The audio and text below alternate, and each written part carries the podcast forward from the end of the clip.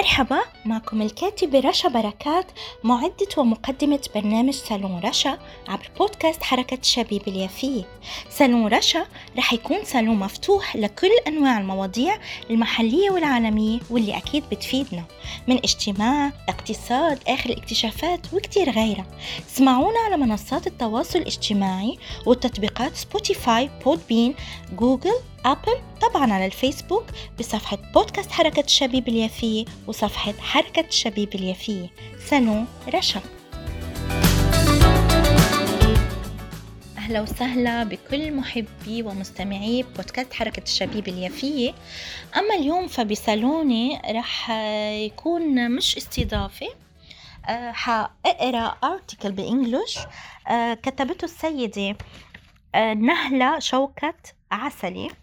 وحأتوجه فيه بالإنجلش حقرأ مقالتها للأرتيكل يعني اللي بالإنجلش وأتوجه فيها حول العالم لحتى الجميع يقدر يسمع هذا الأرتيكل بكل من كل الدول. فإذا حعرف عنها بالإنجلش قبل وأقرأ مقتطفات من الأرتيكل اللي حضرتها كتبته.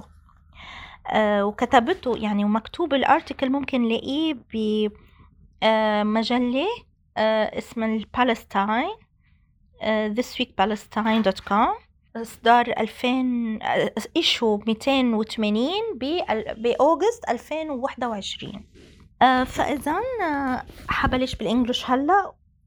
وأحكي عن السيدة نهلة شوكة عسلي بالأول. عرف عنها ومن ثم أقرأ المقتطفات اللي بتمنى الكل يسمعها بكل انصات فإذا نهلة شوكت عسلي is a member of the board of trustees at Birzeit University. She holds a bachelor's degree from the American University of Beirut and a master's from Indiana University. Nahla taught English in local schools until 1967, then worked in the English department at Birzeit University as a lecturer until the retirement, her retirement in 2001. She founded Project Lo- Loving Care, a charitable organization, and Al Saraya Center for Community Services in the Old City of Jerusalem. She has participated in several uh, conferences uh, abroad and spoken about the rights of Palestinians and specifically Palestinian women. Mrs. Uh, Nahla Shaukat Asali wrote down in her article called Why Can't They Fix the Shutters? She said, In 1950, we came back to East Jerusalem to rejoin my father, leaving my two elder sisters in Damascus to finish high school.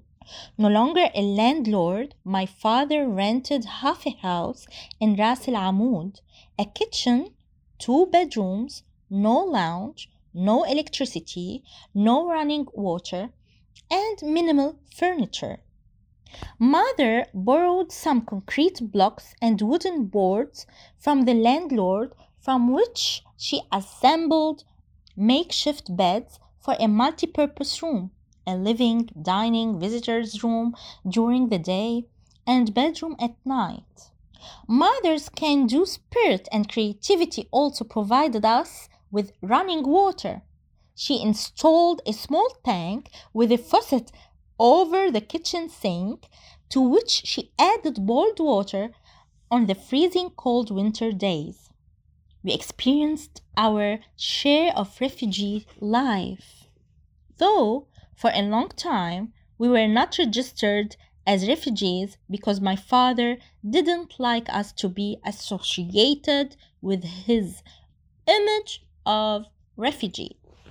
Between 1948 and 1967, we all made it through school and university.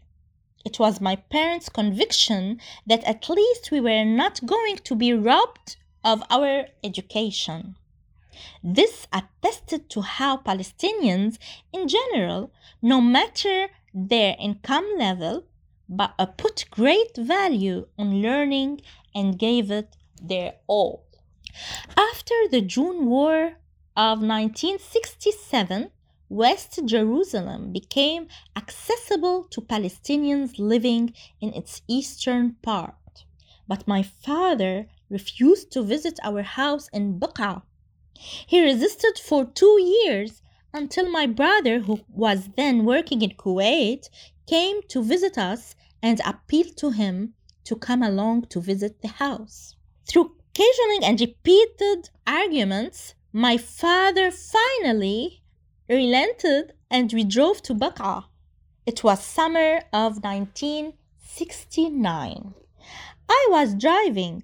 Sitting next to me in, in the passenger seat, my father did not utter a word, but I could see the blood congested in his face.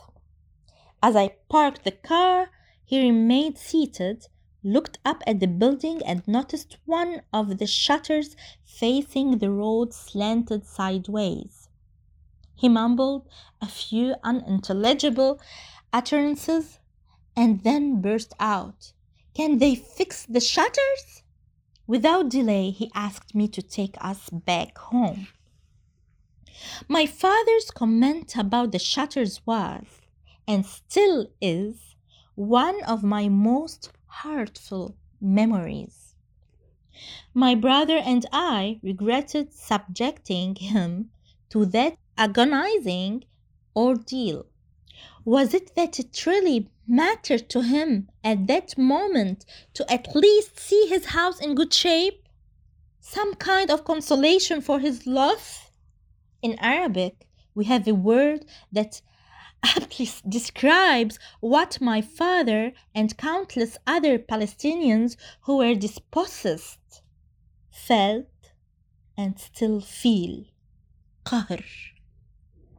there is no direct equivalent term in English, but one can say it conveys senses of bitterness, resentfulness, typically arising from being defeated by oppression. Six years ago, I was again back at our house, this time with an Israeli filmmaker, Dorit Naaman, who was making a project about Palestinians' houses in West Jerusalem. One of the building's residents, a middle aged Israeli woman, came out and talked to us. The woman claimed that the British awarded the house to her father in 1947 for his service in the British Army during the First World War. It was a blatant lie. We were living in the house then. Such are the lies they tell their children to hide the fact that they literally stole our houses. I wondered Baqa, Katamun, Talbiye, and the rest of the Palestinian neighborhood in West Jerusalem. How many lies have been told in those places? Those lies are part and parcel of Israelis' oppression that we have to resist. These days, I don't drive anymore and it's my sons and my daughter who occasionally make the trip to Hamajit Street. They go there in order to show their children their great grandfather's house.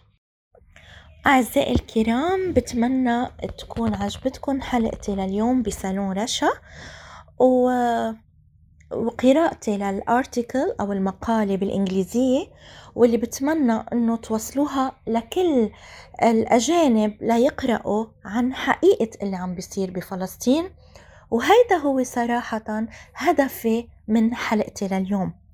وهلأ بختم حلقتي لليوم سالون بسالون رشا عبر بودكاست حركة الشبيب اليافية واللي دايما بتتابعوها طبعا عبر منصات التواصل الاجتماعي فيسبوك وبودبين سبوتيفاي أبل جوجل وكذلك عبر صفحتي صفحة حركة الشبيبة اليافية وصفحة بودكاست حركة الشبيبة اليافية.